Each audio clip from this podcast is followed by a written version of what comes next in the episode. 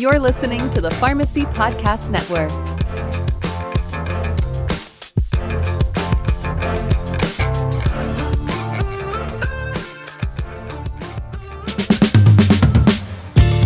Hello, and welcome to PTCE's Pharmacy Connect, a podcast focused on continuing education created by pharmacists for pharmacists. PTCE is the leader in pharmacy and managed care education. In these episodes, listeners will be presented with the most recent clinical updates and strategies for implementing into practice. This special episode of the PTCE Pharmacy Connect podcast is all about Waldenstrom macroglobulinemia. Waldenstrom macroglobulinemia is a type of non Hodgkin lymphoma, and this disease is a B cell malignancy that is characterized by the accumulation of lymphoplasmacytic cells that produce monoclonal immunoglobulin M. Therefore, symptoms and complications of this disease are going to be related to the accumulation of IgM oral oncolytics have become integral to the treatment paradigm of Waldenstrom macroglobulinemia, with Bruton's tyrosine kinase being central to treatment guidelines. Pharmacists have a critical role in proactively managing these patients to help optimize adherence and mitigate adverse effects. Here's our host and founder of the Pharmacy Podcast Network, Todd Eury. Hey, Pharmacy Podcast Nation, welcome back to PTCE Pharmacy Connects. This is a podcast focused on continuing education. What's really interesting is the Pharmacy Podcast Network was the first podcast in pharmacy history and history of healthcare to deliver continuing education via podcasting. So if you jog, if you like to work out in the morning, if you know that you're going to have a long drive somewhere, PTCE Pharmacy Connect, this is a place for you to go to pharmacytimes.org. That's pharmacytimes.org Today is another interesting episode, and we welcome back Dr. Victoria Nachar to the Pharmacy Podcast and PTCE Pharmacy Connect. Welcome back, Victoria. How are you? I'm great. Thanks for having me back. What a great conversation last time. We thank you so much for your insights on Waldenstrom, and we're going to dig a little deeper into that today and preparing pharmacists for the new and emerging treatment landscape of Waldenstrom. And I can't wait to ask you specific questions and unpack some of the things that you've prefaced before we started recording, and including things that are upcoming that you've researched in treatments. But before we jump into anything new, let's really kind of take a step back and just in case a listener didn't hear part one, let's go back and, and share uh, before what we had talked about in, in the different therapies to treat Waldenstrom. Yeah, for sure. There, you know, we talked a lot about this malignancy being a non Hodgkin's lymphoma, but being kind of unique in that the disease has a lot of overlap with plasma cell neoplasms in that it secretes an IgM monoclonal protein. And so, because um, this uniqueness in the clinical presentation, we have a lot of therapies that we can use uh, to treat these patients, which is great. Unfortunately, this isn't, you know, a malignancy that we can cure, but patients can live with this for a very long time. Um, and so, selecting different therapies and new therapies that come to the market, um, it becomes an interesting conversation. Um, thinking about how to choose optimal therapy for each patient. Uh, we talked a lot about the types of treatment modalities that we have. So we have traditional options like chemoimmunotherapy, such as bendamustine rituximab. And we focus a lot on, in part one, our new oral therapies, primarily those BTK inhibitors ibrutinib, zanubrutinib, and acalabrutinib. And what's really, really exciting for patients with Waldenstrom's is now these oral BTK inhibitors, ibrutinib and zanubrutinib, can actually use be used in the first line treatment of patients. Um, and so it's becoming a clinical conundrum and very interesting uh, choosing among all of the available options. And it really comes down to the pros and cons of each therapy, which we went into a lot of detail on in part one of the series.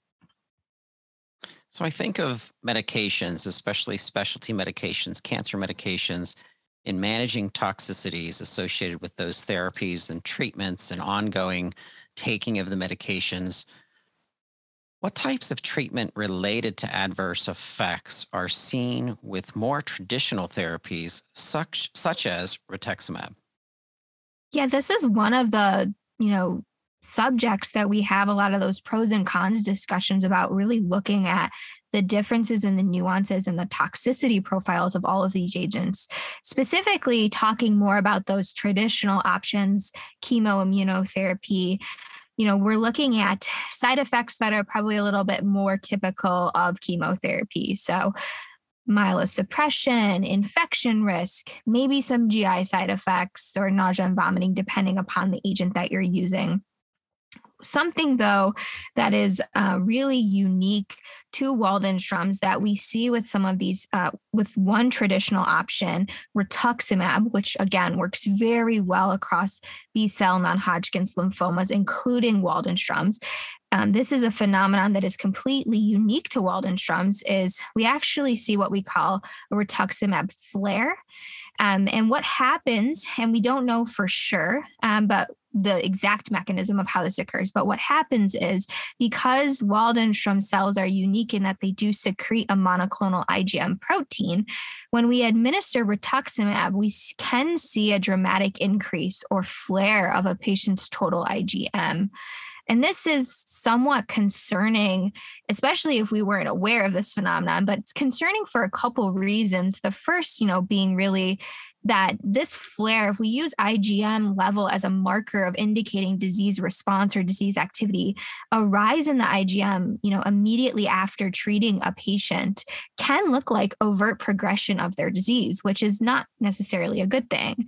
And the second, you know, major reason why this is a concerning phenomenon with a more traditional agent is that in some patients, this rise or spike in their IgM, depending on how high, can actually lead to hyperviscosity, which we know is a medical emergency. Now, when this has been mapped out in patients, what we see is that the higher a patient's baseline IgM level, the higher the risk of the flare, the higher the IgM flare will be. And this risk of hyperviscosity is actually most pronounced in patients who start at a baseline IgM of about 4,000. So in those patients, you know, we really then discuss the safety of rituximab. And it doesn't mean we can't give the drug, uh, but perhaps we think about delaying it for a cycle of two or treatment while we wait for disease debulking. And then the concern about disease progression with rituximab and this IgM flare is, is interesting. Um, if all other signs, if clinically the patient is indicating that they are responding, they're feeling better, their other laboratory work is improving, then we know that this flare or increase in IgM is due to the rituximab and not actually disease progression. Um, but if the patient is clinically worsening, then that may indicate that their disease is progressing through treatment. So it's, you know, mostly typical side effects with these historic options, but that I wanted to really um, talk about this really unique phenomenon that we see with rituximab, specifically in Waldenstrom.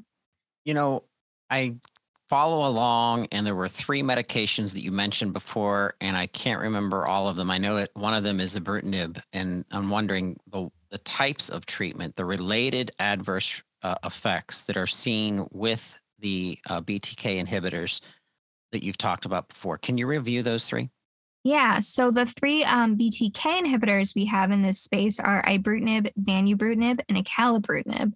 And so while, you know, these agents are really novel, they're oral targeted therapies, they allow patients to get treated within their home.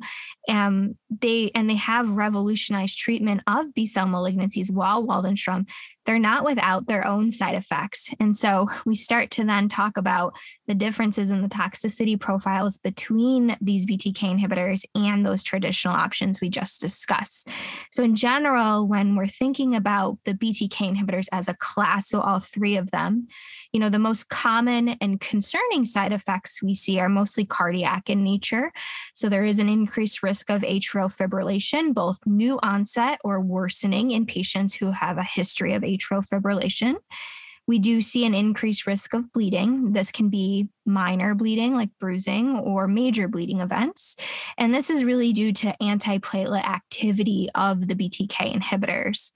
And then something um, that we notice with BTK inhibitors that we're very aware of now that wasn't actually noted in the initial clinical trials, but was noted in later clinical trials and phase four data post marketing was new onset or worsening hypertension, which can lead to major cardiovascular events like stroke or MI if it is not managed appropriately. We also see an infection risk with the BTK inhibitors. It's not as pronounced as something like traditional chemotherapy, but there is a risk of infection. There is some mitigation of the immune system. And then, um, additionally, another class side effect that can happen, more mild in nature, is diarrhea. So, what about digging into the differences of those three medications and the, the side effects? Is there a way to differentiate the BTK inhibitors in terms of their side effects with the cardiac arrhythmias, bleeding infection, diarrhea, hypertension. Can you kind of go into that deeper? Yeah, that's a really, really great question. So zanubrutinib and acalabrutinib are the second generation BTK inhibitors. We talked a little bit about this on the first podcast of the series but they were developed not to be better from an efficacy perspective compared to ibrutinib. They were developed specifically to improve upon this, these toxicities that we just mentioned. And so, you know, a lot of the toxicities that we see are due to off target effects of ibrutinib. While we call it a BTK inhibitor, it's not completely clean in how it works. And so they were designed to be much more specific to BTK and hopefully have less off target, and then therefore, hopefully, that translates clinically into less uh, adverse effects. And so, we do have the Aspen trial, um, which we talked about previously, which compared zanubrutinib and ibrutinib head to head to one another. And this was the first time two BTK inhibitors had ever been compared head to head. And, you know, not surprisingly, we did not see a difference in efficacy. But when we looked at the toxicity profile between these two agents, we did see very excitingly an improvement in the toxicity profile with zanubrutinib. We saw, you know, statistically significant reductions in atrial fibrillation, pneumonia. There was numeric reductions in the incidence of bleeding, both major and minor bleeding reduction in the incidence of hypertension and diarrhea. And we don't have anything head to head with acalabrutinib in Waldenstrom's, but we think of it as typically having a toxicity profile very similar to zanubrutinib. And so, drawing on, you know, studies of acalabrutinib from other B cell malignancies, we do see a reduction in the incidence of these very concerning side effects compared to ibrutinib like we suspected. Something that is unique to acalabrutinib, though, that kind of helps differentiate it among zanubrutinib and acalabrutinib is acalabrutinib does cause headaches. These are typically mild or low grade in nature and usually improve over time, but it's just one side effect that is not yet noted uh, with zanubrutinib. So there is, you know, nuances among and with the second generation zanubrutinib, acalabrutinib, we do see um, a decrease in the risk of these concerning side effects than we saw with ibrutinib. However, they're not completely void of the risk. So we still have to educate and um, assess patients. Victoria, you mentioned cardiac adverse effects. The BTK inhibitor class um, is associated with that. So, could you describe what types of adverse effects are actually seen? Yeah, so the biggest cardiovascular events really are atrial fibrillation, and this can be new onset or in a patient that already had a history of atrial fibrillation, uh, worsening of the condition. Um, we do see the hypertension. Again, it was something that was not noted initially, but we are aware of now. With a hypertension, it typically occurs early on in treatment. However, you know, clinically in practice, what we're seeing are cases where it's kind of sneaky and it's something that develops gradually over time. So, you know, these cardiovascular events, while majority of the clinical data indicates that they, you know, occur very early on, they are things that we do need to remain vigilant of as patients continue on these treatments for years and years and years because you know from speaking from my own experience and my own um, patient examples, these are things that can pop up later on. This is a primarily, um, you know, older population, and so they typically have comorbidities, and the likelihood of developing things like atrial fibrillation and hypertension in an older population um, is already high to begin with. And so when you have this patient on a BTK inhibitor, if they develop it many years into treatment, it's hard to say that the BTK inhibitor didn't contribute. Um, so we just need to kind of remain uh, vigilant in making sure that we're monitoring for these things. It's exciting to think that pharmacists are really at the side of the physician in place for treatment and to make adjustments, to make suggestions for ongoing treatment in helping to pick the right medications and and assessing the patient based on the risks that may be there. And and some of them you've already mentioned victoria but how do you how do you assess the patient's risk prior to starting a btk inhibitor? Yeah, I, I, completely agree, you know, with what you said that it's exciting that we as pharmacists are, you know, right alongside the physician helping them make these treatment decisions and as these you know novel agents come out and their toxicity profiles get more complex i think pharmacists in general are playing a bigger role in helping to decide based on a patient's risk at baseline what is appropriate what is safe? Um, and you know should we use a btk inhibitor or should we not? And if we're going to which one should we use? And so typically we kind of take a look at the whole patient. So we look at does the patient have a history of any of these concerning side effects? Do they have a history of hypertension? How severe is it? Are they on any antihypertensives currently and is their hypertension controlled or uncontrolled? You know same thing with atrial fibrillation. Is there a history? Are there ongoing issues the severity medications etc and ideally you know we want to try to have these things under control before we start a btk inhibitor before you know we potentially worsen. However that's not always realistic. And so i think the most important thing that personally we've done as pharmacists is kind of reset the expectation with providers that it's okay that if a patient has a history of hypertension or atrial fibrillation at baseline, this is not a contraindication to starting or continuing a BTK inhibitor. You know, we want to just make sure that we're monitoring and mitigating worsening of these conditions as much as possible. There are some scoring tools that help providers calculate a patient's risk of developing something like atrial fibrillation, taking into consideration age and other variables. But just because a patient is high risk doesn't mean we can't use one of these agents or it wouldn't be a reason to necessarily avoid. So we would just look at the totality of comorbidities. If we think, you know, if they have a lot of these past these comorbidities or these things in their past medical history, maybe we're, you know, leaning towards a BTK inhibitor that has a lower incidence. Um, or you know maybe we're looking at it from a larger perspective and saying they've just had you know major cardiovascular complications. Maybe right now it's not a safe time to use a btk inhibitor. So i would say there's no cut and dry assessment and it's really nuanced based on each individual patient but understanding that just because patients have histories of these cardiac complications doesn't mean we can't proceed with a btk inhibitor okay victoria so you start a patient on treatment and I'm wondering how do you manage the agent themselves if the patient shows a side effect, if something begins happening?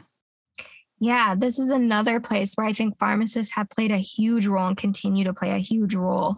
And so, if a patient develops atrial fibrillation or hypertension while on treatment, we wouldn't do anything special. We would manage and treat it as we typically would. There's nothing unique about the management aside from assuring that there are no drug interactions with our BTK inhibitor. And this is especially important for atrial fibrillation. So, for atrial fibrillation, we typically prefer using a rate control, something like a beta blocker over rhythm control, because our rhythm control agents like diltiazem or amiodarone do interact with our BTK inhibitors through CYP3A4 and P glycoprotein. So we try to completely avoid that if all possible. The only time we would hold or discontinue a BTK inhibitor for atrial fibrillation is really if we're not able to control it. So, patients needing multiple medications, needing frequent cardioversion, or in and out of atrial fibrillation often. And we don't know for sure, but at this time, it does not seem like the risk of atrial fibrillation is dose related. So, usually, dose reduction is not something that's typically employed, but this is really like the instance when we start having conversations about stopping uh, therapy or even trying a different BTK inhibitor. Um, so we've had, for example, we have patients on ibrutinib who develop atrial fibrillation and we have a difficult time controlling it. But we know that the BTK inhibitor is, you know, from an efficacy perspective, um, the most appropriate and, and most efficacious agent for that patient to be on at the time in those situations, we may try to switch them to zanubrutinib or acalabrutinib, knowing that the risk is still there, uh, but knowing the risk is much lower. And there is some clinical data that demonstrates that patients that do switch because of a side effect, that only a small percentage will have reemergence of that side effect. So that's a strategy that can be employed. Um, something unique that I just want to touch on about atrial fibrillation is it gets a little tricky um, because we know that once a patient develops atrial fibrillation, they're at increased risk of stroke. And depending upon certain scoring of their CHADS VASc score and atrial fibrillation, they might qualify for therapeutic anticoagulation. And then this really gets a little bit more complex because it's balanced with this increased risk of bleeding that we see with the BTK inhibitors due to their antiplatelet properties. But again, I really want to reiterate that developing atrial fibrillation and needing a anticoagulation does not contraindicate the use of a BTK inhibitor. We just have to be really careful. We have to use good patient education, frequent monitoring, and we can really use any anticoagulant we want. But typically, we're just trying to avoid warfarin uh, because of the high risk of bleeding due to inability to control INR. Antiplatelet agents are okay, but really where we take a step back is when we're starting to combine all these anticoagulants, antiplatelets, and a BTK inhibitor. We just know that the risk of bleeding is much more pronounced. And so, usually in these cases, we're having frequent multidisciplinary discussions with cardiology or neurology to see like what can we pare down? Can we stop an antiplatelet or anticoagulant? And if we can't, you know, that's when we really think about while the BTK inhibitor might be most efficacious, safety wise, the risk of bleeding is quite high. And so maybe that's when we take a step back. And then it's just very similar with hypertension. If a patient, you know, develops hypertension or has worsening of a hypertension while on a BTK inhibitor, that doesn't mean we have to stop. The only time we would stop would be really an inability to control that hypertension. So patients on multiple antihypertensives were maxing out doses, you know, and it's still, we're having a difficult time. And we know that if we can control the hypertension with BTK inhibitors, we mitigate long term cardiovascular events like MI or myocardial infarction or stroke. Um, but like I said, I think the biggest thing with hypertension is that it can be sneaky. And we've had a lot of patient cases in practice where, you know, it doesn't actually start early on, it starts many months into treatment, and you might stop thinking about it or have it off your radar. Uh, maybe the primary care provider is following it and not aware that the BTK inhibitor is contributing. And so it's just, I think, something that we just really need to remain um, have it on the forefront of our mind and, and monitor for it long term. The data that's being collected, Victoria, along the way in these treatments is just fascinating. It's going to help to excel other usages of treatment in different stages, as well as how the patient is um, being impacted and their reaction and the side effects of those medications in the stage of treatment that they're in. What are the key highlights of management of these agents? And when a patient starts on one of the agents, like what do you discuss? Yeah it's a really in- important question because there is so much that encompasses these agents. I think, you know, the biggest thing is just good education on the side effects. And we first start with discussing the major side effects that we've just talked about, you know, when we expect them to occur timeline wise, how a patient can manage themselves, but really good education on when should you contact the clinic versus when should you seek immediate medical attention? I think personally, sometimes the, we list a laundry list of side effects and it's super overwhelming for patients. And so, personally, I try to hit on the top three to four toxicities and really just be very thorough in management and follow up. When it comes to monitoring, typically when a patient starts treatment, we monitor them often because most of these side effects are going to occur early on. Um, so providers will see patients every four weeks. And as time goes on and they're tolerating and their disease is responding, that gets spread out every three months, every six months. Um, we do, we are lucky at our institution that we have a dedicated group of oral chemotherapy pharmacists that make sure patients are reached by phone within seven to 10 days of starting treatment. And that's really just to pick up on any questions and any side effects that might happen right away that patients are sometimes fearful to call and report because they don't want a provider to necessarily stop treatment. Um, when it comes to monitoring some of those specific cardiovascular side effects we've talked about, we don't do anything special for atrial fibrillation, just really good patient education. Um, but certainly things like blood pressure, we're going to be getting readings when we see patients in person.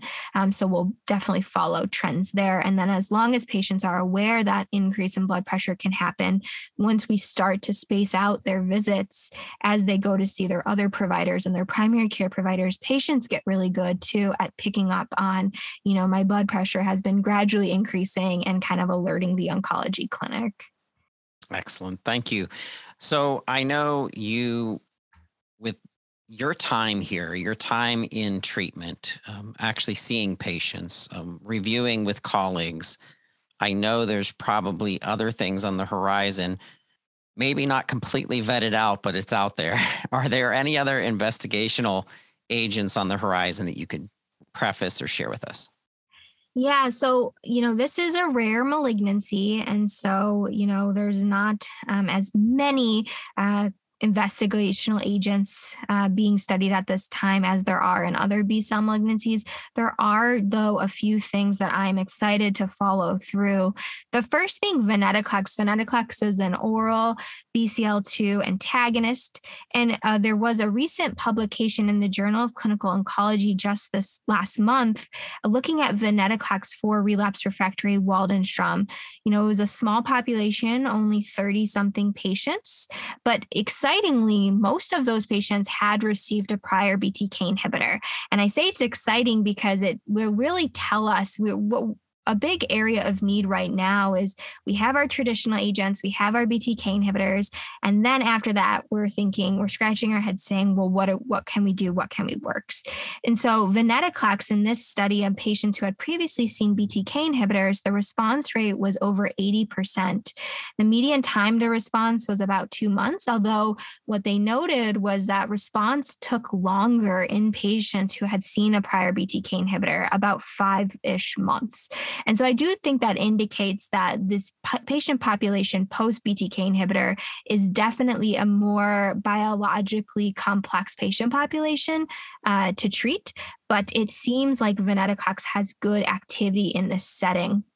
Now, the most common side effect was neutropenia, which we do see with venetoclax and typically responds to short courses of growth factor or dose reductions or dose holds. And so I really think that this is a potentially exciting option for patients. I think we'll wait and see if it gains FDA approval based on this data and how the guidelines really incorporate it.